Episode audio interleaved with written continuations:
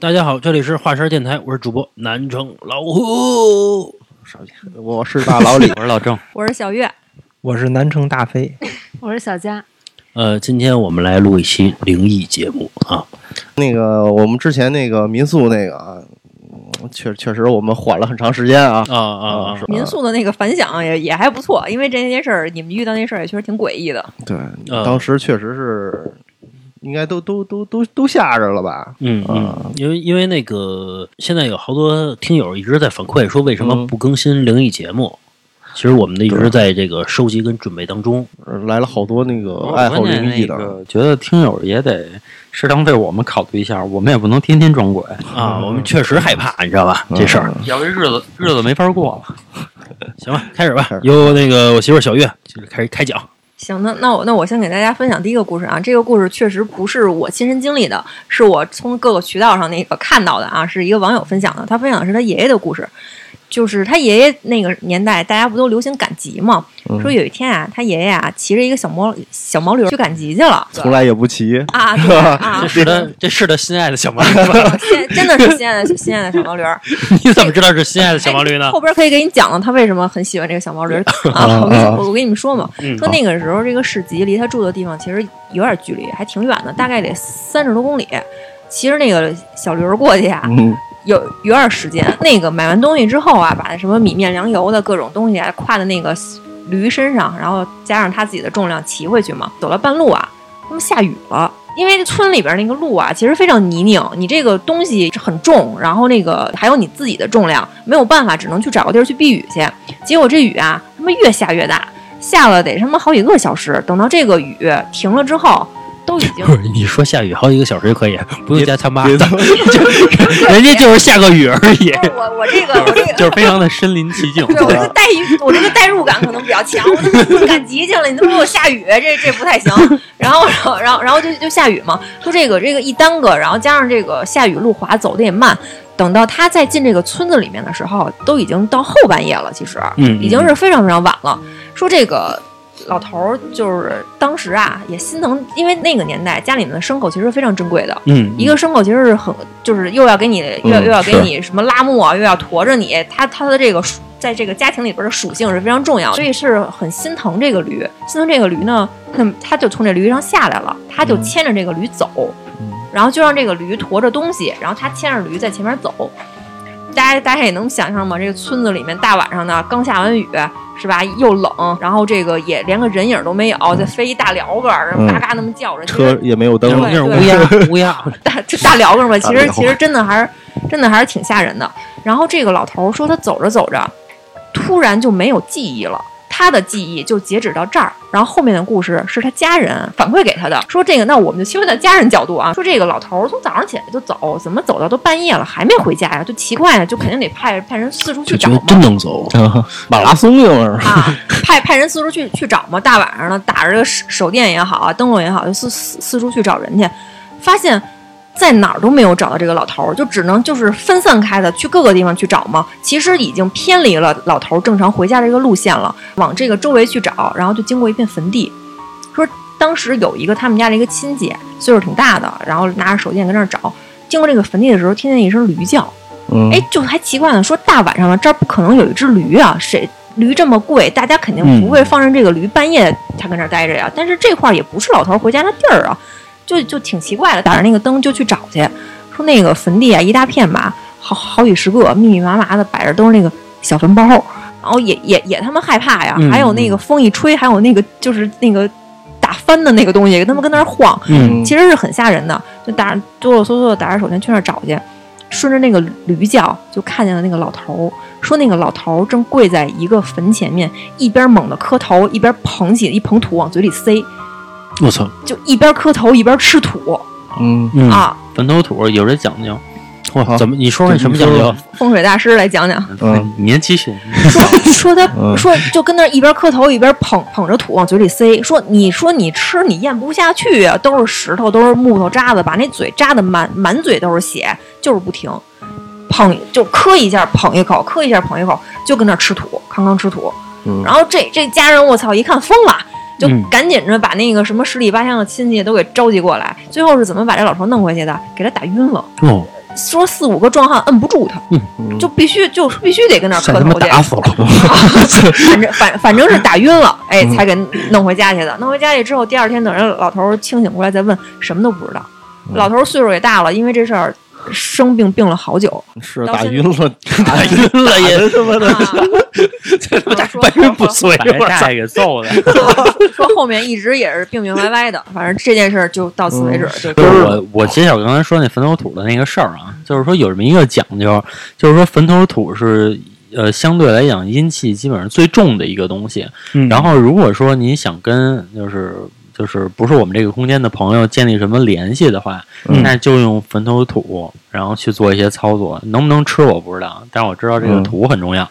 哦，人家反正人家啊，一般都说是这个，比如说这是控制不了这人，比如嗯几个大汉给他绑起来就行了，嗯嗯这非得打晕了，这他妈打死了。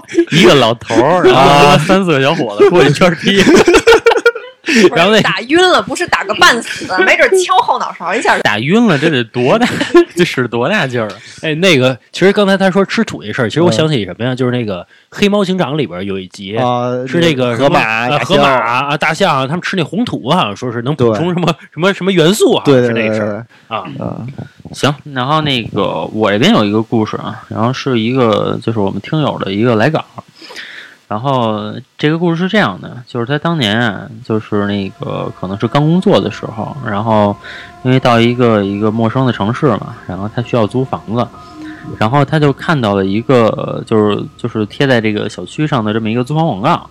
然后这租房广告上呢，上面写，然后就是这个租房便宜啊什么的，然后他就给这个租房广告上面这个电话去打电话，然后就约到这个房主了。然后这个房主呢是一个大姐，然后这个大姐跟他说呢，就是说你这个你要住的话，然后就是我连押金都不要你，然后就说那个你你给我四百块钱就行，然后水电费我全管。嚯，四百块钱不就押金吗？啊 不是 这四百块钱是这个租金，就是一月四百块钱，哦哦哦。就是包水电还，嗯。包水电，然后还这个就是什么押金什么都不用给，嗯，嗯，然后他，然后因为他当时也是刚上班嘛，然后觉得有这好事儿，对吧？他是不是觉得那大姐看上他了，是吧？小小伙子别努力了，对对对，就是不想努力了，找阿姨了，对对对对。然后他就把这个房子很痛快啊，就给租下来了。然后这个租下来之后呢，睡的这个头两三天都没什么事儿，然后等到了第四天的时候啊，他睡觉的时候，就是躺在床上的时候，总能听见有人穿拖鞋，然后就发出那种踏到地板那种声音。是不是楼上啊？嗯啊，因为他最开始听到这种声音的时候，以为是进贼了，然后就噌一下就坐起来了，然后那个坐起来就赶紧把灯打开，然后查一圈儿，因为房子也不大，看了一圈儿也也没人，然后就那个把灯一关，然后就那个睡觉了。睡觉的时候，正常人进入睡眠的时候，其实它是有一个一个过程的嘛，就是从那个慢慢到有困意，然后到困意很重，然后啪变去了。嗯对，他应该是在困意非常重的时候，让他看到有一个人影就坐在他墙角的位置。他刚看到那个人的时候，又一下噌就坐起来了，嗯然后那种眼眼睛就完全睁开了，睁开一看，又是没有人。然后他他一晚上就觉得，反正都全都这么多事儿，我也不折腾了，就睡吧。然后第二天没法上班了嘛。等到了这个第五天的时候啊，还是就是睡觉的时候老听见有人走动，一直持续到第六天、第第七天，就是也不是经常，偶尔可以听到有人走动的声音。再后来有一次睡觉的时候，他因为正在睡觉的时候是有人拍他后脑勺给他拍醒嘛，嚯，我他当时以为是他是不是最近没休息好，因为睡觉的时候也经常会这种，比如说从高处掉下来蹬一下腿啊什么的，突然一下醒了。嗯这其实是一种没休息好的表现。对，嗯，然后到第六天的时候啊，他为了睡眠好呢，喝了半斤白的嗯啊，然后然后这说想好好的睡一觉，然后他就做了一个梦，说梦到一个女人啊，然后在那个窗帘那儿，然后就飘着，飘着就骂他，嗯就是你你还他妈不走？就是你还他妈不走，就是赶紧滚蛋。啊然后那个，然后梦里呢，这哥们儿还挺牛逼，然后还跟他对骂啊！啊，咱咱这听友操你妈就不走！啊，挺勇敢的。凭什么还我四百块钱交了钱了，啊？然后，然后等到这个梦一醒呢，这个第七天，然后收拾东西赶紧跑了。这个听友，啊然啊，后，然后就死，然后死活也不住了。然后那房东就是房东那大姐也不给他退房租，嗯但是说那个 想想也不能再住了，然后就赶紧走了。嗯，其实我觉得就是因为这种故事很多啊，嗯就是基本上都是就是我进到一个新的一个宅子里面，然后可能那个发生了好多事儿，然后这个其实一般都出现在可能是一个比较偏的地方，我觉得会比较多一点。嗯，就人气儿没那么旺。嗯对，但我觉得这是不是大姐一个策略啊？比如说这房子啊，只能一个月租八百块钱，我四百块钱，我用你让你一个星期给你赶走，哎。哎，一个月我就赚一千六。啊，我们就 站在那是不是这你这个角度那就是一个大姐是吧？对 对，那就是那大姐，赶紧他妈走！哎，这个其实也是一项目，这运营上也可以，就是也可以不断优化的，对吧？啊今天我用对十五天给你赶走，啊明天我就优化到十二天。对对，什么时候一天就赶走？哎，这个就算但是成功了看那个住的人胆儿大不大了，就啊啊，看他穷不穷。啊，要穷就住着。嗯，我就他妈不走可是说，你想想，就算你兜里没钱，就是说你现在就只能是付这付这个房子的房租，你已经付了，你嗯兜里没有钱了，然后你现在碰到这种情况，那我他妈认可睡公园去，对吧啊，对啊或者或者说我睡外边去。对，我睡公司嘛，我就公园大晚上也挺瘆得慌，对对对，公园可爱出事儿了，晚上是吧？嗯，龙潭湖嘛，龙潭湖是什么事儿？龙潭湖公园，我之前听很多节目就是分享说这个龙潭湖晚上里边闹鬼啊，龙潭湖闹鬼是吧？我还真不知道龙潭湖有我庙会，我知道。说对对说说那个，我我之前好像是在哪儿看到的吧？说俩人也是半夜呀、嗯这俩哥们儿啊，他们抽风 跑公园来了，啊，非要翻翻公园进去看看去。说嗯这个公园白天人挺多的，晚上长什么样啊？晚上是不是也挺好看的？也没人打扰我，就翻进去看看去了。好像嗯翻的就是龙潭湖。说那个离老远，在龙潭湖那儿有一桥，一个拱形的，说离老远呀、看那个龙潭湖那桥上半夜停一自行车嗯，那那怎么了？啊，说半半夜停一自行车，然后工作人员呢？共享单车，两两个人，嗯。一个人说那自行车上坐一人，啊，绝对说坐一人；另外一人说那我真的没看见，那自那就是一个自行车。嗯，这个故事就当你下一个故事的这个赠前赠送。前前台，我们 送一个，送一个，送一个。没事，你再继续，再来一个呗。啊啊，行，我继续再来一个，这个比第一个或者还有老郑那个分享的还稍微有点意思啊，嗯。也也是 可是这这个鬼故事还互相踩，就还得有一个有中国好声音什么的，还得有中国好好鬼故事，还有仨评委。没事没事，这个有没有意思？我给大家讲，大家大家评判啊，大家评判。那个如果支持我的可以扣一啊。这个其实也也是跟这个村子里的一个故事有关，讲的是迁坟的事儿，嗯，这个也挺有意思的。说说这个哎呦，这是大事儿啊！呃，对对对，但是这个事儿，这个事儿听着挺大的，但是在那个年代也没有那么大，因为坟就是一个小小土包。嗯你想迁坟这个工程，不就是给它刨开，然后端着走，然后再去地另外一个地儿给它埋上嘛？嗯无非这个庄重点儿，就是人多一点儿，仪式繁琐一点儿，这个其其实就是步骤嘛。说这个迁坟这个是这样，他说他们那个村里面啊，有有一条小河，河这边啊埋的坟特别多，河那边呢埋的坟特别少。那这个买买的少的这个人呢，就觉得我肯定觉得这边有点冷清，嗯，就是吧，我还是去那个人气儿旺的地方，是吧？跟大家跟跟就是人嘛，就就是中国人嘛对中国人就喜欢热闹嘛，不愿意自个儿一个人，可能风水也不好，可能讲究什么和尚怎么着，和下怎么着，啊就就是说这个就就打算去迁坟，说这个老太太岁数比较大了，她这老伴儿啊前几年就是去世，其实挺久的了。他就考虑着，然后他老伴儿就很巧，就是埋在了那个坟少的那一边他的意思是说，觉得这个老伴儿挺凄惨的，挺凄凉的，没人陪着，对，没人陪着。那意思就是说我我给你找几个兄弟吧，我我给你我给你搬搬个家是吧？换个地儿。但是他因为他他那时候岁数确实挺大的了，自己啊这个这个不太方便，就让他儿子去。然后他儿子呢有点这个人，他儿子有点糊里糊涂的，可能是说他他爸呀。死的这个这个这个时候，他岁数比较小，跟他爸也没有什么特别深的感情。然后嗯就是可能这个清明节上坟什么上的也不是那么勤。这老太太，而而且那那个时候那个坟说立个碑都没有，可能就一包，对就一包。然后他那老太太就跟他说嘛，说把这个方位跟他大概的讲了一下，嗯说说你你你你这个你爸那坟在哪哪哪儿哪儿，你可别给人迁错了。啊结果啊，好说歹说的。还是他们弄错了，啊，把人家坟给刨了。对，把人家坟给刨了。坟坟刨了以后吧，就就是这个过程，就像刚才说的，把这个挖开，把那骨灰盒或者或者棺材什么的，应该是骨灰盒，嗯把这骨灰盒给它拿出来。按理说，骨灰盒，你说这个烧完了之后，其实轻飘飘的嘛，一嗯一一个人抱着，其实应该很很轻松的。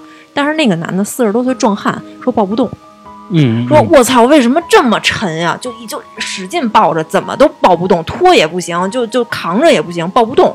然后又来了三个人，三个壮汉，说那我帮帮你们，跟他一块儿去扛这个骨灰盒去，也他妈特费劲。又是三四个壮汉，扛着对对，又是三啊，又是那三三四个壮汉，还是这四个？对，这三四个壮汉一块儿把这个骨灰盒很非常费劲的扛到了河的对岸去，嗯，然后这个那么一个小盒扛着啊，，对，很费劲，说也也弄不明白一个这个这个烧完的骨灰盒，就是里里边这个怎么会那么沉，什么都买好了，然后什么经幡什么这个那个的都插好了，回家呗，回家，然后一到家呀，刚刚一进门就发现他妈整个人都不对了，坐在那桌子上。是表情、声音都变了，都变成另外一个人了。嗯，这儿子刚一进门，指着他就骂，说骂的呀都是就是村里那种极其难听的话。翻译过来，简单的几句就是说：“我他妈说不走，我我我我说不走，你还非让我走，我我他妈都坐我那骨灰盒上了，你还非让我走我操，我操，啊！说我我都在我那骨灰盒上坐着了，你还你们还非要把我给搬走了。”然后这儿子吓得我当时一下就哭嚓一下跪地下了吧，就肯定害怕呀。然后，然后就就冲着他妈就磕头，我我我我错了，我错了，我错了，我错了，我错了。然后后来他妈就慢慢清醒了，再跟他妈把这个方位一对，果然是签错了，是把人家的坟给刨出来了，然后迁到了河对岸去。嗯然后后来就就就赶紧着又回去，又给人迁回去，把他嗯真正的亲爹的这个坟又给迁过去了。然后还是这个这个这个儿子经过这事儿以后病了很多很多年。我操，这属于刨人祖坟，这还属于人家人不知道呢。像像他妈这种情况，我觉得估计事后也得病很长时间。他妈病没并不知道，不是反正说不是说这这种儿子是病对伤身了，不是说，嗯而这个不是还听过一句话说上身伤阳气吗？啊，啊啊，这这老郑，我这个上身啊，我记得我讲过这事儿，上身柚子皮加白醋直接摁脑门儿 我觉得你这个像通便啊，不是不是，这个这个还真有这个讲儿，就是包括在道家的书里都说，嗯柚柚子皮上倒点白醋，直接拍脑门儿上，然后啊你得把人摁住了。这不是一年四季都有柚子呀？我觉得现在找个柚子皮应该还挺简单的，对吧？反正啊，一般啊，这种故事里边啊，咱不说这个真的真，这个故事真假啊，嗯，一般这种故事里边啊，只要抱不动都是大汉，嗨，很少有说这个这个这个普通人的，没有，都是这个大汉抱不动。那我我接下来再给大家分享这个几个其实比较温情的故事，就是听听着啊，还会让你有点小感动，因为我觉得这个人有好坏之分，鬼可能也有好坏之分，嗯不是所有人死了之后都想憋着我我吓唬吓唬你，让我死了谁也不好过。分享这个故事的其实是一个医生，嗯。他讲的是他刚当医生那几年就是发生的事儿。他说他刚当那个医生的时候进的是急诊科，然后急诊科他要。根据他要跟这个幺二零出诊，说他那个时候是一个实习医生，然后出诊的这个标配是什么呀？是他跟他的上级医生，就是一个高年资的一个主治，就是当主治医生很多年了，在跟一个这个小护士，还有一司机，这是一个当时他们那个时候幺二零急救车的一个对一个组合。有一天晚上接了一急诊电话，就就是他们这个四个组合四人组就出发了，说的是某环某地出了出了一个重重重大车祸。这重大车祸是是怎么回事儿？是他们到了那个现场啊，一看说是一辆摩托车侧翻，旁边的一个挺深的一个花坛里面趴着一个人。一看那个情况，就是基础的这种什么生理反应都没了，可能就是不太行了。然后初步判断啊，从这个这个什么什么，可能他们有一些的这个急救的这措施，什么拍打，什么嗯听脉搏，说说这些基础的这个这个生命体征已经全都没有了。后来这个实习医生就跟他的上级医生一块儿把这个伤者从这个花坛里面翻过来了，因为那天刚下完雨，可能就是因为下完雨地比较滑。说这个死者身上全是酒味儿，估计是喝多了，然后这个口鼻里面全是那种潮湿的泥土，然后初步推测可能就是吸入性窒息，可能是说摔进去了，自滑啊摔进去了，然后憋死了。对，在那个土里面活生生憋死了。说这个鼻子里、口腔里全是土。当时一看这个情况，就判断这人其实就没有什么抢救的价值了。但是也是经经过了各种抢救，因为医生嘛，肯定是人心人术的嘛，人家本、嗯本本着还是想把人救活，然后各种努力吧，努力了很久，然后最后还是没有办法，就宣宣布死亡时间了。宣布死亡时间之后啊，当时然后发生一个挺挺操蛋的一个事儿，这个尸体在这花坛里面，这花坛挺深的，担架呀进不去。嗯。然后呢，嗯交警啊不愿意管这事儿，啊啊，谁就都不愿意抬，对，谁都不愿意给他背出来，谁都不愿意抬出来。然后那个那个医生上吗，对他那个上级医生，人家当了很很多年的主治了，嗯，就就给这个分享故事的小哥哥一个眼神，去吧。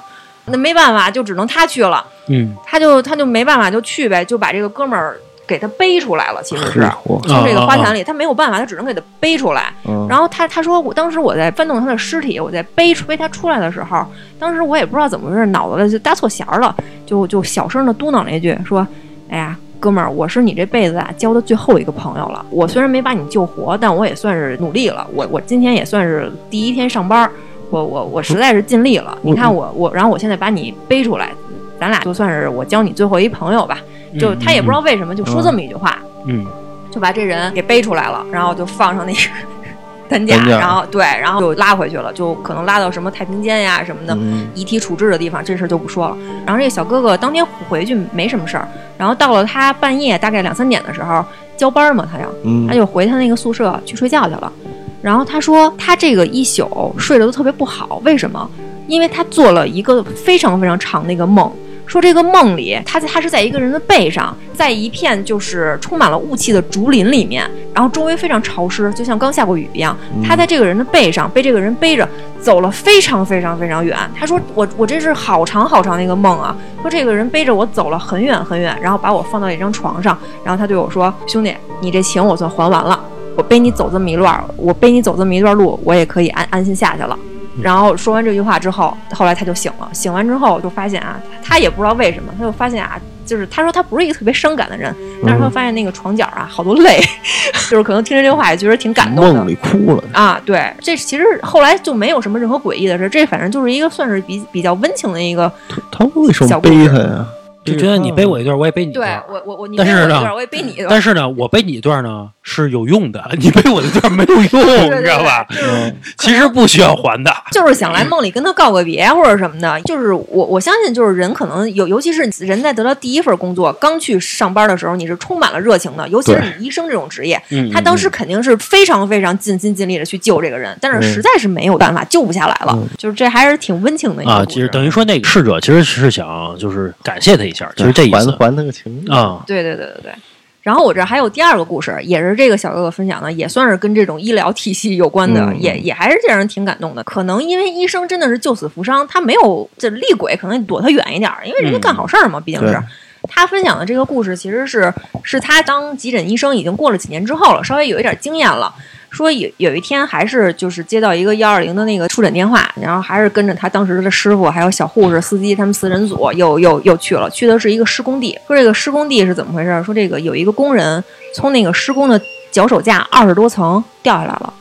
哦，说当时这个死相非常惨，呃，摔下来什么各种内脏破裂是一回事儿，是他掉下来的时候，这个皮肉被那个钢筋都刮烂了，刮开了，等于是身上全是血豁口。肉模糊，对对对，就是死相其实是非常惨的。其实看看这情况也没有什么救的必要了没，但但但是嗯嗯嗯。就实在没有办法，也就只能宣宣布这死亡时间了。嗯。然后旁边有一个六十多岁的一个老太太，哭得特别伤心，老伴儿呗，四十四十啊啊，是他 妈妈，啊，对对，这个这个死者四十多岁，然后那个旁边有一个老太太哭特别伤心，说哦，他们这个他们这个施工地可能都是老乡，都是认识的。然后这个老太太是他是死者的母亲，有时候过来给他们做个饭。然后今天正好眼睁睁看着他儿子死的，对，其实是也也是挺惨的。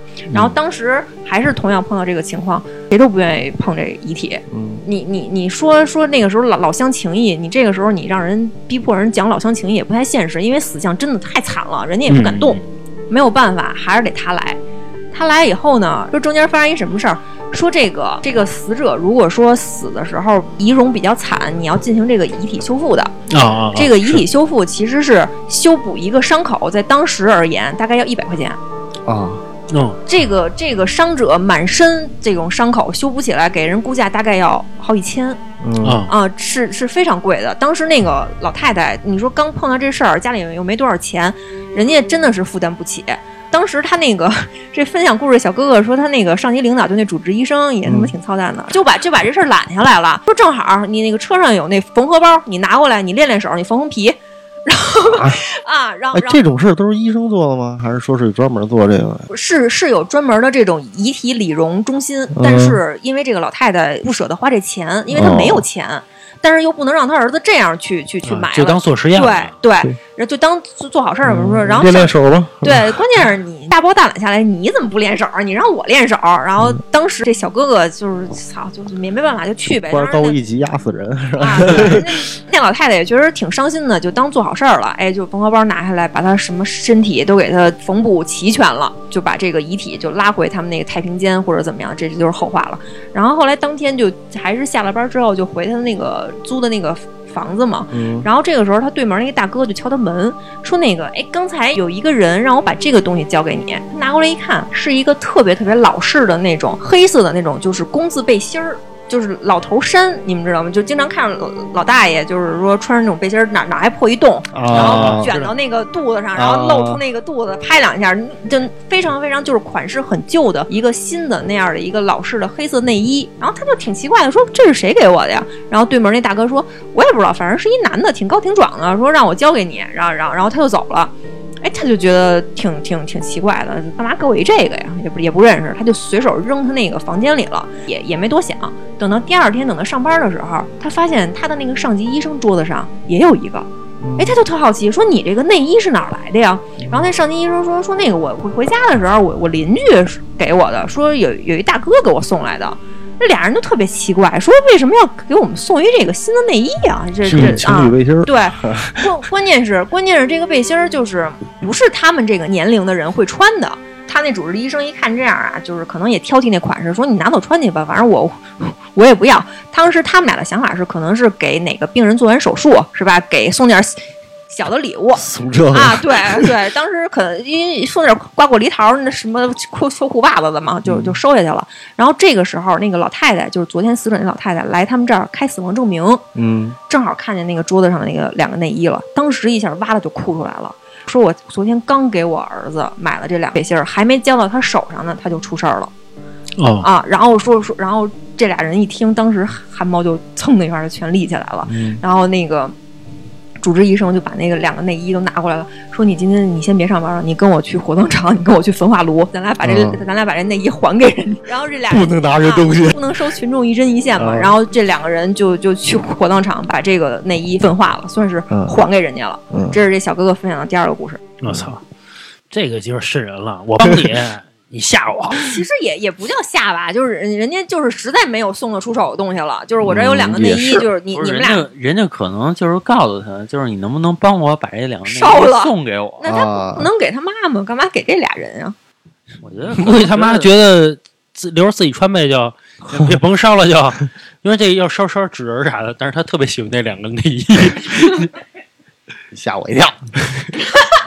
对我这儿还有一个听友来稿啊，这个是他说的是他小时候，大概是十七八岁的事儿。当时啊，因为他这个这位朋友是在这个内蒙人，内蒙人从小在草原长大的，然后他们小的时候呢，就是都会放牧，然后但是后来就是因为国家规定，就是每年的五月份是这个草的一个生长期，然后是一个禁牧的这么一个时期，大概有这么小两个月。所以这个小两个月都是不能放牧的。但是说这个内蒙人嘛，那就家里可能都有好多牲口啊什么的，那可能都要吃草，所以他们就只能是夜里偷着放，基本都是晚上八点等这个天黑了，然后就赶上这些牲口出去，然后然后到了早上凌晨这个五点才回来，就是正好一宿啊，因为这个放牧的时间都比较长嘛，然后偷着放的，对，偷着放，也是怕这个林业局的人就是把他们抓着嘛，因为这因为这种事儿只要抓着，这个罚款罚的还是挺多的。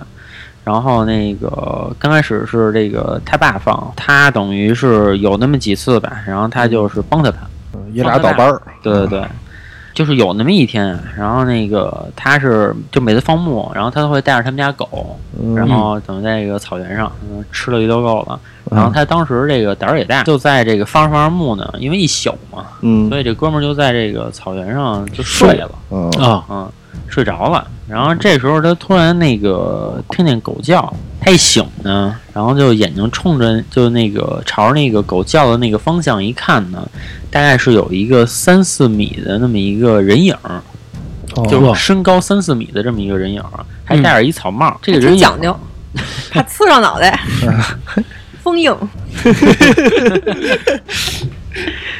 哎，不是草原那么空旷，不应该只看见身影啊，应该能看见人。因为是晚上嘛，晚上嗯。草原没可能黑啊没路灯对对，啊也是。可能也没人灯光，只有月光嘛，啊。那，他只能看见一个影。这他们家狗倒挺勇猛的，嗯。朝着这个咬人家，这三四米啊。就冲过去就咬。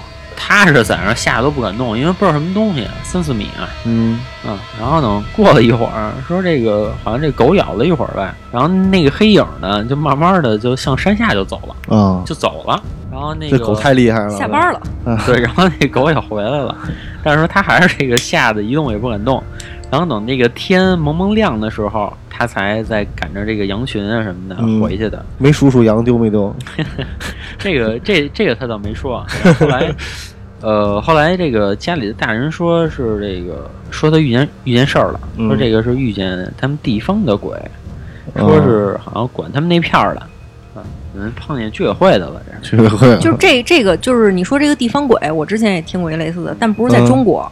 是在外国，就是说他们可能真的画片儿，每每每地儿都有一居委会。说也、嗯也也是一个这个小姐姐分享的，她说她那时候在美国留学，美国不都有那种大农场吗？嗯然后大风车啊，大什么的，跟咱们这边景象可能不太一样。说有说有一次啊，挺晚的了，就是她自己开车，刚跟朋友玩完要回家，路上没什么车，然后就在那个农场上看到一个高十多米的一个东西，就一影子，然后呢慢悠悠的就跟那儿走。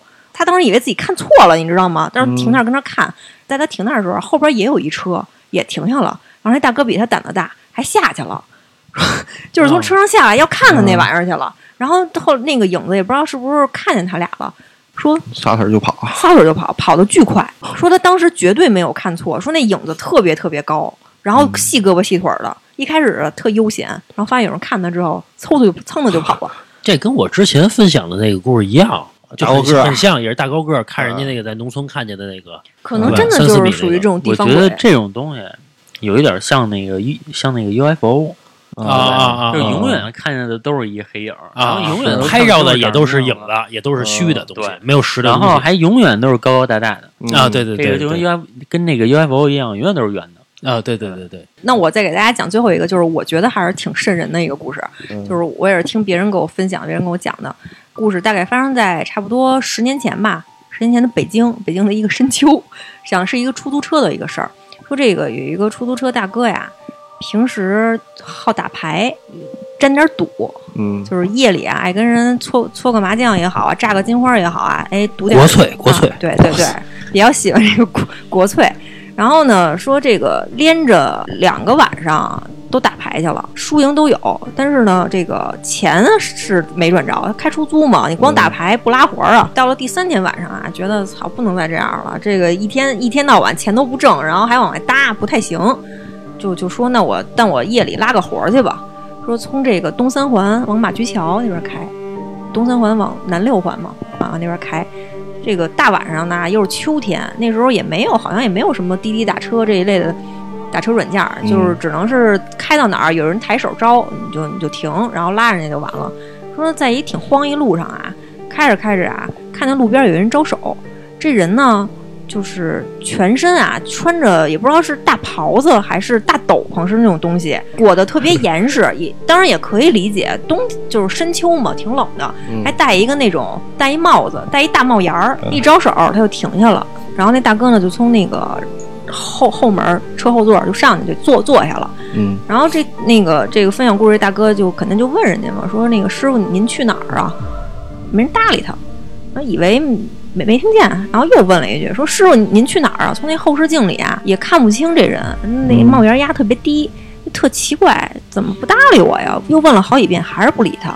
当时这哥们儿啊，其实心里有点慌，他怕呀遇上劫道的了。驾驶座旁边这个手抠里面啊有一扳子，嗯想的是我操，我他妈碰碰上这个，我是不是得下去歇压一顿去啊？就把那人家还没干嘛呢，不是 人家只是没说话而已对，就是以防万一嘛。对 对。对对，然后他也不是说要下去打人家，就是说拎个扳子，嗯心里边防卫一对下，心里边这个这个安有心一有点点底儿啊，有点底儿。然后就拎着这扳子就下车了，就绕到这个后门，说说那个说那个要车没开呀，车他他不知道去哪儿啊，他是掉头还是往前走啊？这问问这人好几遍不搭理他，后来就绕到后门说拉开后门说看看吧，这人到底是什么意思？是生病了还是怎么着？往好往好处想，往往这个不灵异的方向想，生病了晕了，我给你叫个救护车什么的。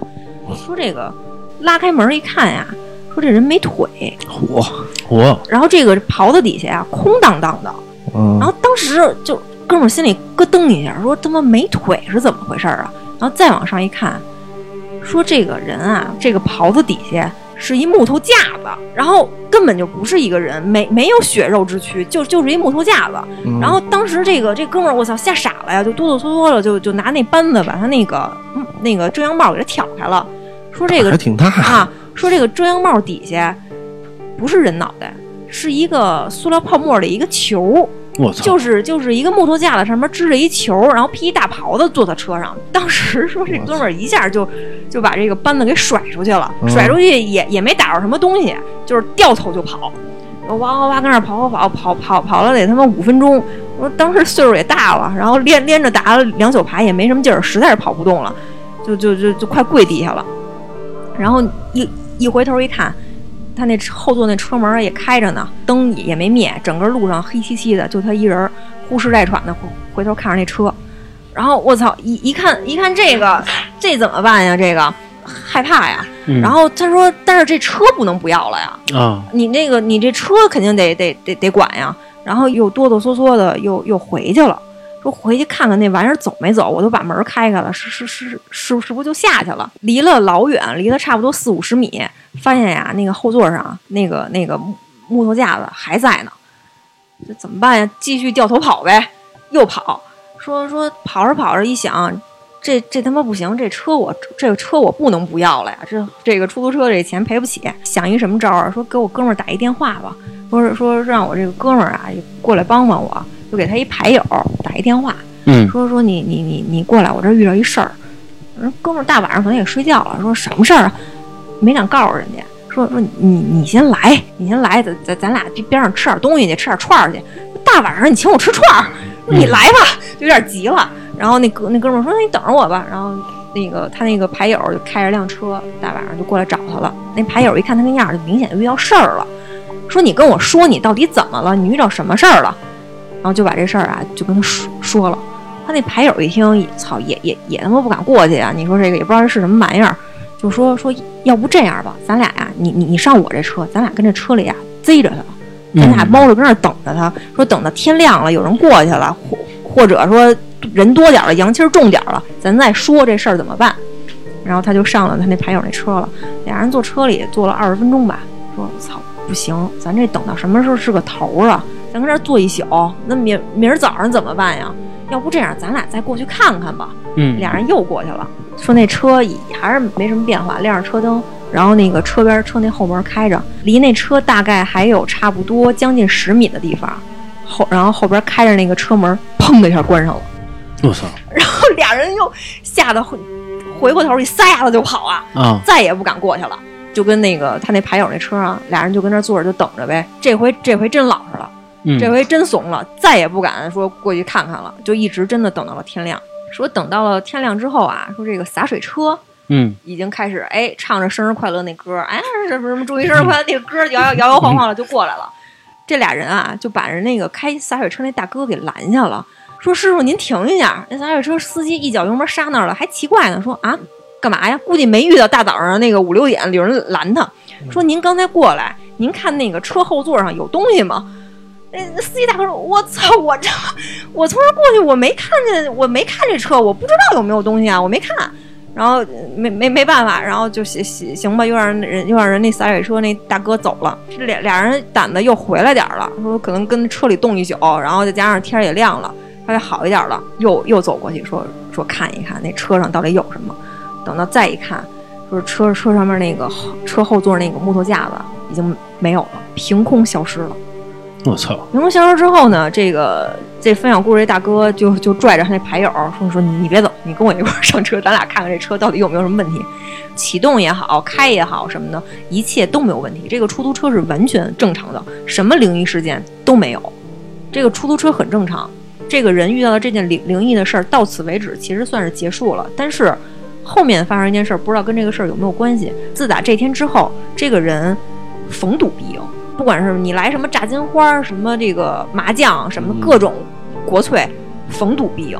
说到了最后，人家都跟他说：“哥们儿，您这不能再这样。你知道你现在跟他妈被上身似的，你脸都是作腮的，你知道吗？你再这样，你他妈你得死。啊，说你这个赢的就不对，你知道吗？逢赌必赢，干嘛都得赢。说说到到最后，说说你说他说他那脸，自己照镜子都发现了，就整个人这脸就是就进去了，就跟被吸了阳气儿似的了我我操，啊！后来打那以后缓了好长时间，也没开出租，也没赌博，是呃是啊不用开出租了，是赌就够了。对呀，对，人家可能就赌个快八毛的，或者几块钱，嗯不是那么大。这件事儿过了很久之后，才慢慢的就恢复正常了。